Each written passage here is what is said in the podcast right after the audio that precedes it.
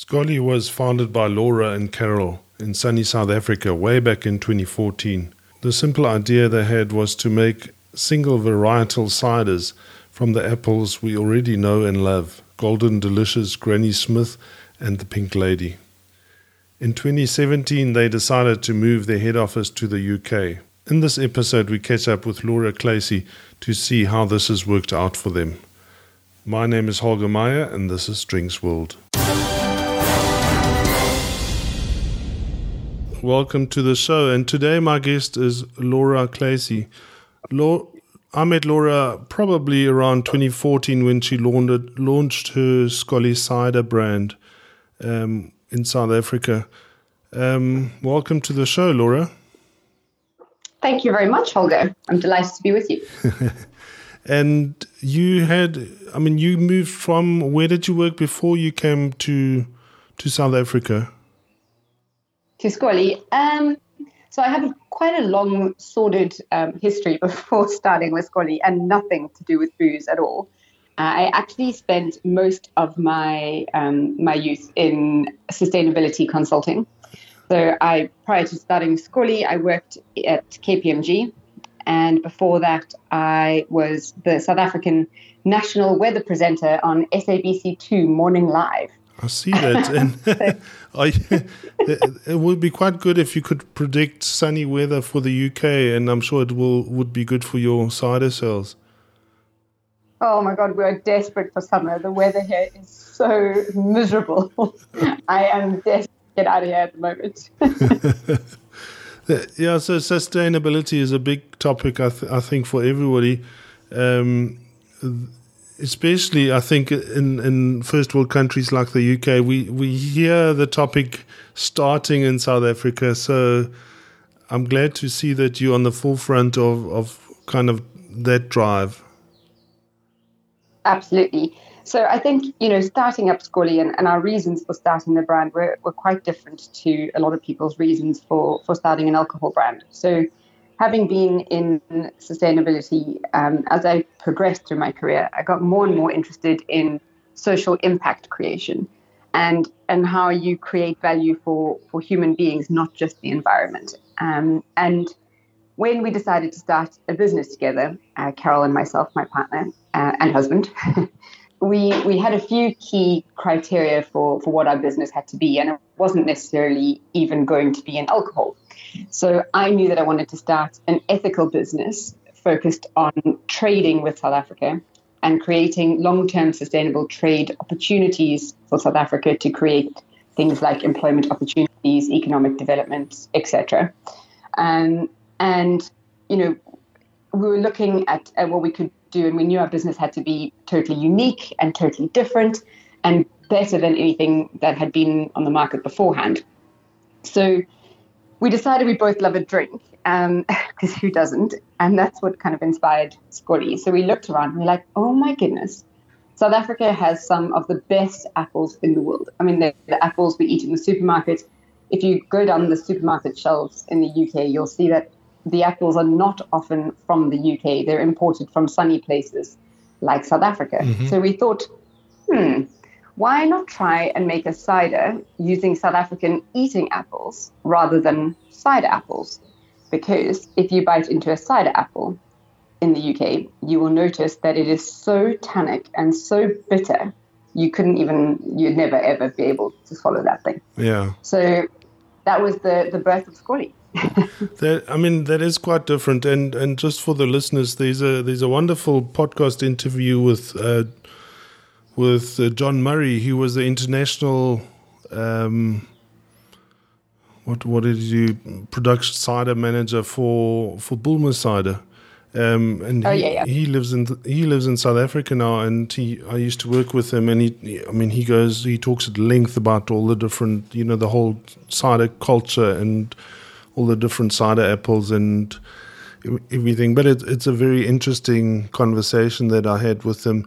Now, I mean, it's, and we, we went over. I was fortunate enough to go and visit Bulmers. I mean, those apples, you can't eat them. Exactly. so, how they make them taste good is they add bucket loads of sugar to them and artificial flavorings and colorings and all kinds of other things to to get them to taste like something a modern day consumer would actually want to swallow. Um, so just because cider was born in the UK doesn't mean it's the best. Okay. well, that's what I think anyway. Maybe don't tell them that. no. So, I mean, with, with names like Golden Delicious and Granny Smith, I mean, are those typical South African uh, apples, or do you also find those overseas? Um, they are very much pride and joy of South Africa. Okay. They are grown in so the Golden Delicious, I think South Africa, and don't quote me on this statement, but I think South Africa exports is the largest exporter of Golden Delicious apples, which is our kind of hero yeah. product. Um, and then Granny Smith and Pink Lady or Crisp Pink apples are grown um, in in many warm climate countries like Australia. Um, yeah, they, they, are grown around the world. But um, South Africa is definitely one of the main producing regions of these delicious apples. Mm-hmm. Okay. Uh, yeah. So, and what, what else is? I mean, what else is different? So, using different apples. Yes. So, we two a few key differences um, okay. that, that we kind of see as our, as our unique points. Um, one is that we're using these eating apples, delicious apples, grown in the sunshine. That sunshine makes them sweet and ripe and juicy and taste great. So that's kind of the, we believe that good cider is made in the orchards. Mm-hmm. Um, the other main point of difference is, you know, Carol and I love a good glass of wine. And we'd never really thought about cider before we made cider. Um, and we're kind of thinking through the reasons why nobody really, well, why a wine drinker doesn't necessarily like cider. Mm. And I think one of the reasons why is because it's a whole blend of apples. So we thought to attract a modern consumer and a wine drinker or a gin and tonic drinker or, you know, the average guy or girl who doesn't really consider cider would be to make them single varietal ciders.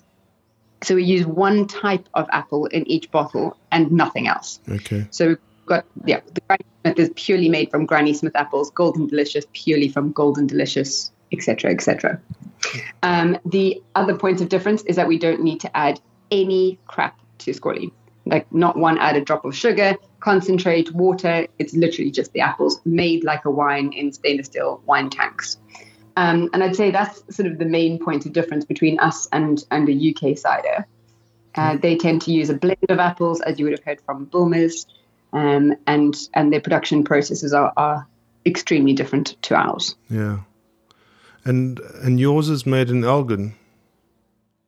Yes, absolutely. So all the apples are from Elgin, and they're fermented within I think it's three kilometers from the orchards themselves. Mm-hmm. So it's all a very it's all a very close little process. Um, and we make it in, in, a in a local winery just up the road at Almenkerk. And then we export them in do you know do you remember bag and box wines back in the day? Or do you still get them? You still get them. the them. Papsak. Yeah. yeah. so if you imagine a twenty seven thousand liter Papsak, uh, it's how we export them to to the UK, uh, and then we bottle them within ten kilometers of the port.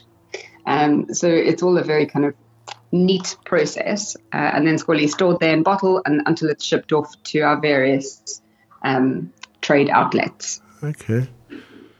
Um, and I think a lot. If, correct me if I'm wrong, but I think a lot of the wine is also exported like that. Exactly. That's how. I mean, we're, not geniuses. We just borrow from other sectors. Right. So yes, that's how a lot of the South African wines are exported. Um, they do it for a number of reasons. Uh, one of which, which the one that appeals to me most, is the environmental impact. Because if you ship them over in bottle, you're basically shipping glass is the bulk of the volume. Glass Whereas shipping tanks, yeah, or, or air is worse. Let's not go there. but uh, but um, the equivalent mileage uh, or environmental carbon emissions uh, is the say of the entire shipping process of our stock is the equivalent of driving that same load 200 kilometers in a truck. Mm-hmm. So really, the, the environmental impact of shipping is is so small compared to to road freight, and I mean, yeah, air freight it, it not even go there. Uh, so that's one of the main reasons why we do it that way. I saw your new bottles. Are those have those been launched? On your um, Instagram? Um, yes, they have. So they're currently live in some of the big supermarkets and Nando's uh, in in the UK. So our bottle development has been um, has been my my sort of baby and, and passion project as we've gone. And if you on the back of my shelf behind me, I've got a long row of Skollie bottles from from inception to where we are today. Uh, and you know, when we started, the the whole design around the bottle was um, the repeat X pattern. Yeah. Uh, and that university studies was archaeology, and I was really inspired by the movement of people. Being a um, a wanderlust traveller myself, always um, always looking to to move and and find new adventures.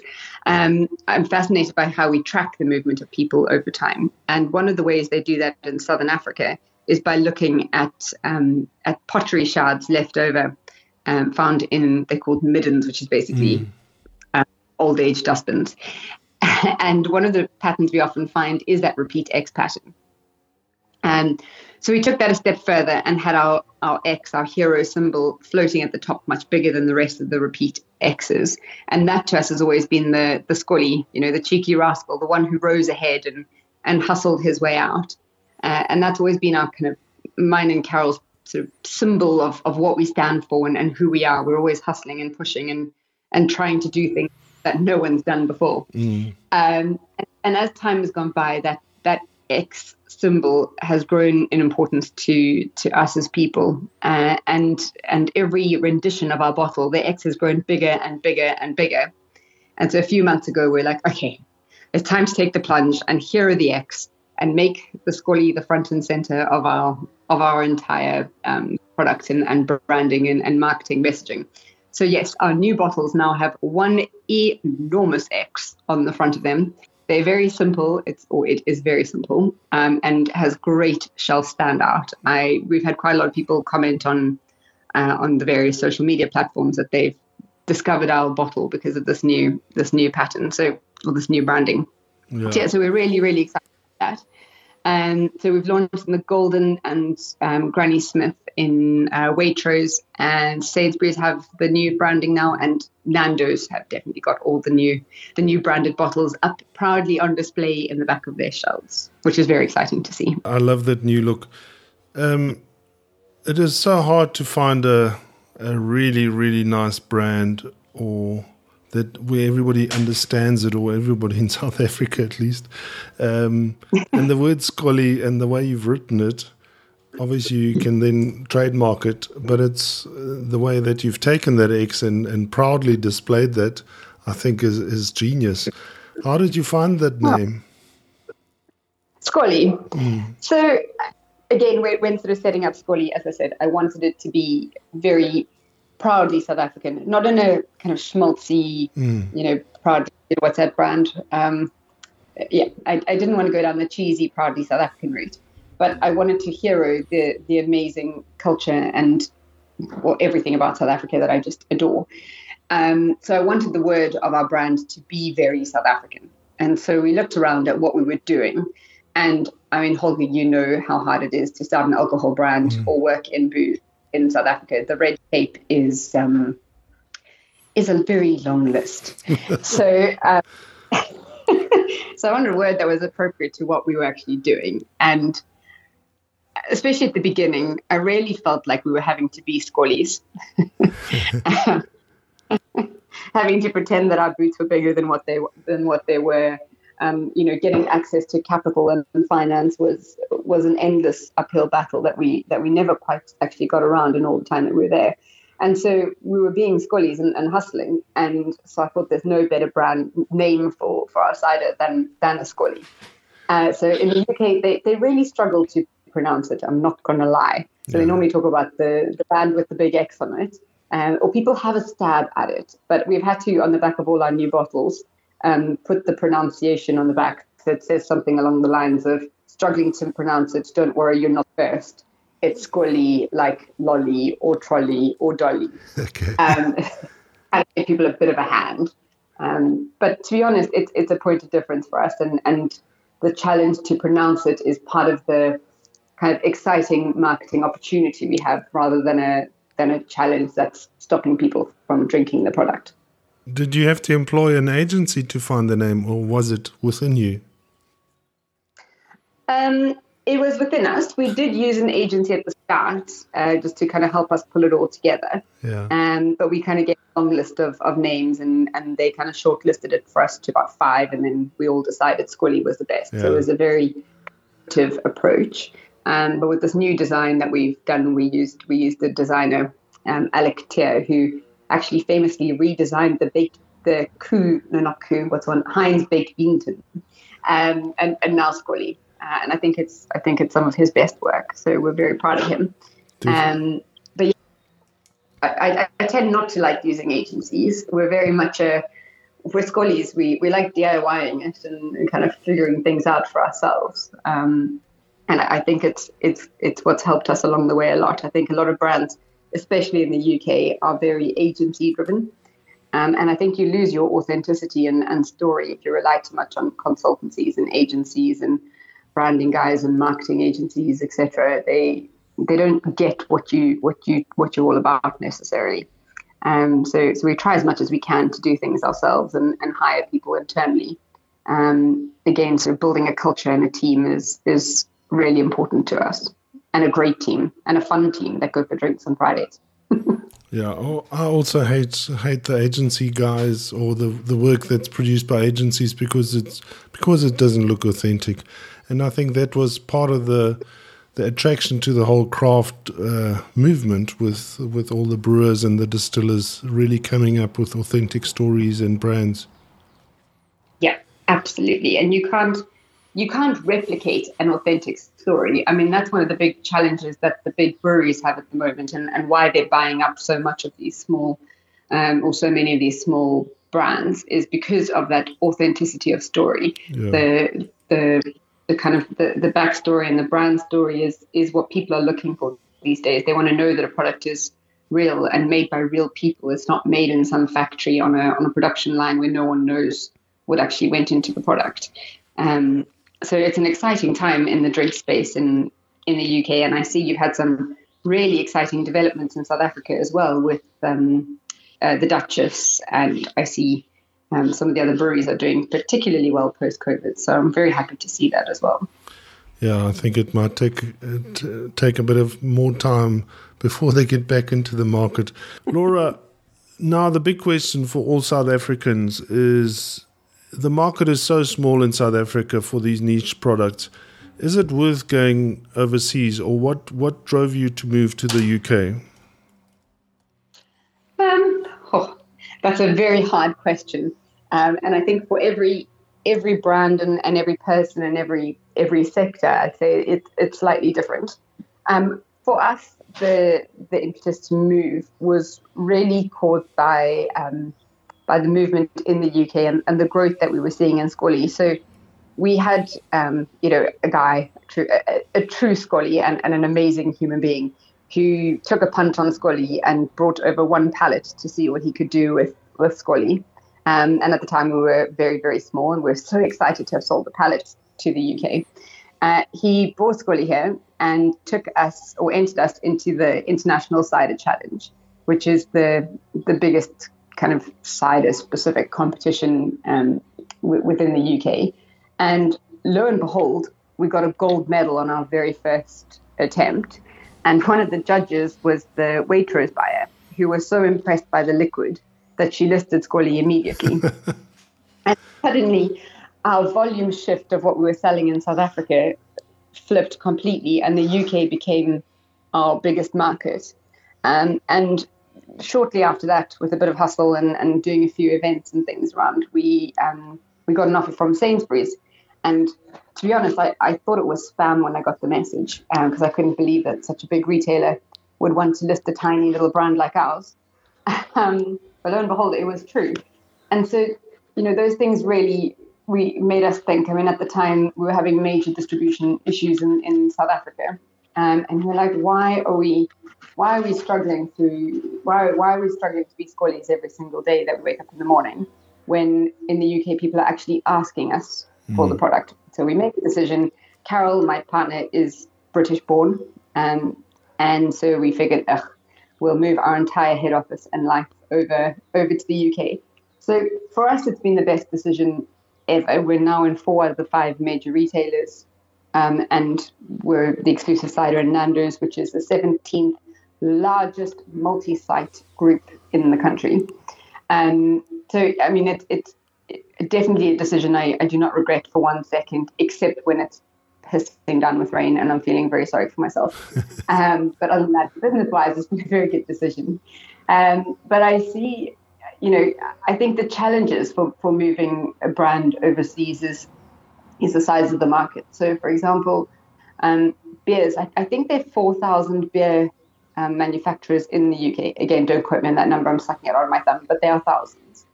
Um, for a craft brewery to, to move the head office over to the UK, you'd need to think about what makes you, you special and different to the other brands that, that are in the market, and, and how does your story relate to to a UK market. And the same with the gins. I mean, there are so many on the market. But if you've got something unique and different that's not currently being um, developed and exploited in, in the UK, then I mean, absolutely, the market here is huge. And things, to be honest, are much simpler, much easier, much more geared up to small business. Everyone here loves an entrepreneur. Um, there's there's no, I don't know, in South Africa, I always felt like my friends were judging me for running a small business. Whereas here, people kind of hero worship you for being a small entrepreneur and love talking about their mate who runs a cider company. Um, so I, I, guess, I mean, my answer different strokes for different folks. Mm. um, and how did you end up in, in the super skollie um, retailer, Nando's? super skollie. So Um, Nando's, I mean, I can't take credit for that. That was entirely Carol's job. Um, but Carol is, I think he embodies my, my partner, Carol. Uh, I don't know if I've, I keep saying my partner, I don't know if I mentioned his name before. It is Carol. I will give him that credit there. He is a true, true Skollie down to literally every ounce of his being and bald head. Um, he decided that Nando's was the perfect partnership for us. And, and I mean, we've, we've all always thought that their marketing is amazing. Their brand is proudly South African without being schmaltzy. We have so many brand similarities between ourselves and Nando's. Um, but he decided he was going to focus on Nando's. And every single Monday, he sent Nando's an email for two years before we got an answer. they were so fed up. One day they said, okay, fine, send over samples and they tried it and they were like, oh my God, this is amazing. and so the conversation developed from there. But then obviously we had COVID and then we had um, all these distribute, oh, these um, HGV crisis. And then Nando's had no chicken and there were all kinds of holdups that delayed the process of launch. But we're in, it happened and it's going really well. We're really excited by by that partnership and, and they're and I mean they truly are awesome to work with. They are so much fun they love a good drink. Their teams are young, they're fun, they um, innovative, they love a quirky, unusual idea. They, yeah, they, I mean, they are skollies. They also skollies for sure. Yeah, I'd hire every one of their team if I could. That's a wonderful story, Laura. The challenges in South Africa. What were were the biggest challenges? Oh, um, let me start with the good things about South Africa mm. because I absolutely love SA and, and I think South Africa has a world of opportunity there. Um, South Africa is number one, a beautiful country, and who wouldn't want to live in Cape Town on the beach and spend your Saturdays um, sun tanning on Camps Bay? I mean, really amazing. Uh, people in South Africa are incredible, and the the lifestyle and produce we have in South Africa is amazing. However, there are some severe challenges to to being a small business in South Africa. First and foremost, the systems are not set up for for small businesses, and I think anybody who set up whether it's a drinks brand or something else will will attest to this. You know, getting everything from bank accounts to licenses to operate to setting up the actual company. Nothing takes days. Everything everything takes weeks or months. Paperwork gets lost. Um, it, the amount of time you need to spend in the physical bank rather than running an actual business is um, is a real pain in the ass. So I'd say that's sort of challenge number one in getting set up. You've got to have some real wits about you and some vasbyt to to get this thing over the line. Um, secondly, in, in booze specifically, I think the the challenges are distribution. So being in the UK, going from the top end of England to the bottom, I think is about an eight hour drive. So realistically, you could, if you were under massive stress, get your product from from London to I don't know Scotland in in four or five hours. You can get it there in a day. South Africa, on the other hand, if we're living in Cape Town, we all our stocks in Cape Town, and we get an amazing customer who's in Bloemfontein, there's no way to get it there. And so distribution and, and, and the actual size of the country and the, the the lack of entrepreneurs or the lack of kind of buying power or scale um, makes distribution very very tricky in in South Africa. And I think that's the number one challenge that that small alcohol providers have or producers have you can be huge in Cape Town um, and just stock that market. But the minute you try and expand out of Cape Town, or if you're in Joburg, likewise into, into Cape Town, um, it, it, just becomes quite tricky to to manage the, the logistics and, and distribution. Um, so I think that that for me would be the, the number one challenge facing South African alcohol producers or, or anyone developing an actual product that's that's for sale. Um, that and then the last thing I'd say is the the lack of access to funds. So in the UK, for example, when we set up um, our UK company, we got a bank overdraft of I think it was twenty thousand pounds just because we were starting a business. In South Africa, our entire credit card overdraft in the whole time that we were there was 400 rand. So essentially, we couldn't even buy flights to Joburg to, to a festival without using our credit card as a top up card. Um, and the amount of times that I was about to pay for something and then realize that there wasn't enough money in the card, and then I've got to jump on the internet and the internet connection is crap, and then I've got to try and transfer money from one account to the other, but I need an OTP and I can't get the OTP, so I've got to run to the bottom of the driveway to get cell phone signal and then run back, and by that time the flight has disappeared off the line. I mean, it, it's just it's those sorts of things that um, it's yeah, access to finance is is a real challenge. I think um, there are a lot of tax incentives in the UK for um, high net worth individuals to invest in small businesses. It's called the SEIS and, and EIS scheme, where investors are basically guaranteed a lot of their money back if the business fails and massive upsides if the business succeeds. So that's really opened up the door for for entrepreneurs to to get that initial startup capital that they need to to get going. So i think yeah access to finance distribution and what was the first thing i said? I can't remember. Um, and distances would be the, the three main challenges in, in south africa um, yeah and uh, how, how how's the online retailing helping you is that is that a big thing um, yes and no. So online, we, we never planned to be an online um, an online brand. I always wanted to exist in in the real world. Um, we we operate in bottles, and bottles are heavy and, and quite expensive to to send in the post. So online was never really a strategy we were looking to deploy. But then COVID came around, and uh, within two days we built a very very basic spit and sawdust website that could take um, take sales online. Uh, and we had huge success during COVID on our online shop because everyone was too scared to leave their houses and wanted to support small businesses. And I mean, it was great. Um, but since then, the online space has, has dropped off a little bit for us because we're not investing heavily in, in digital. But I mean, online is great. I mean, Amazon is is is a brilliant. I mean, for its troubles, it's also an amazing online platform and, and definitely helps grow the brand. Um, for us, digital is more about using influencers and and building a tribe or a, a community of of skollies that that kind of support us and follow us, and we use it more to tell people where we're going and what we're doing and kind of show the brand story rather than using it as a as a sales platform. How's online sales in South Africa?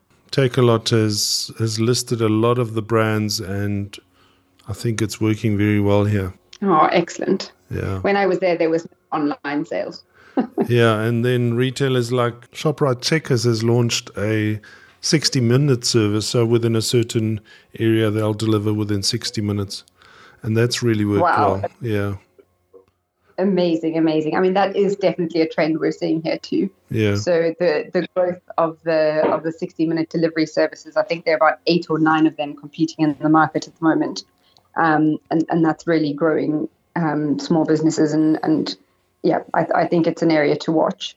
Um, time will tell who buys who out and, and who wins at the end. It seems like an arms race at the moment, mm. um, but it's definitely something something to watch and an exciting development in, in booze since COVID. Yeah. Laura, where can people read more about you? We do have a website. um, our website, we do have a website. It's sxollie.com. So S X O L L I E dot com. Uh, we're also on um, Instagram as Sxollie Cider, so S X O L L I E, and then cider with an X at the beginning. Um, so we've decided that in South Africa we don't call it cider, we call it cider with an X because we're cool. Joke. uh, so Sxollie at Sxollie Cider and Facebook is at Sxollie. And so yeah, definitely go check us out and find us around. Um, we are available physically to drink in South Africa again, which we're very excited about. Um, we're in in quite a few spots in um, in the Western Cape, and um, yeah, I mean, I can always send over or pop in the link Mike Moore's contact details if you want to find Sxollie in SA. I know he's very happy to help. And Mike Moore is from from the beverage people. Correct. Yes. Correct. Sorry, okay. I just know him as Mike, my hero who brought Sxollie back. um, and excitedly, in South Africa, we launched in cans. So easier to consume, easier to dispose of, and taste amazing. And I love the branding on the cans. Oh, thanks. Yeah, I'm so excited by the cans. They turned out amazingly well. Um, so you'll be seeing a lot more of those cans around in the next few weeks and months. Wonderful. Laura, thanks for your time, and I want to let you get back to your all your events on Thursday. And uh, yeah, the whole of South Africa is rooting for you over there in the UK. Well done. Oh, oh, Holger, thank you so, so much. And it was an absolute honor and pleasure to speak to you again after so many years. Um, so please, and if you want to put to people, if anyone wants to have a chat or catch up or find out more about our story or needs advice on anything to do with the UK, I am genuinely here for, for anybody who needs a chat. Wonderful. Even if it's just an emotional support to, to give them a pat on the back and say, you're doing fine. Thanks for that, Laura. Thank you for listening to our stories here online. In the show notes, you will also find a link where you can subscribe to become part of our community and be notified when we upload our latest content.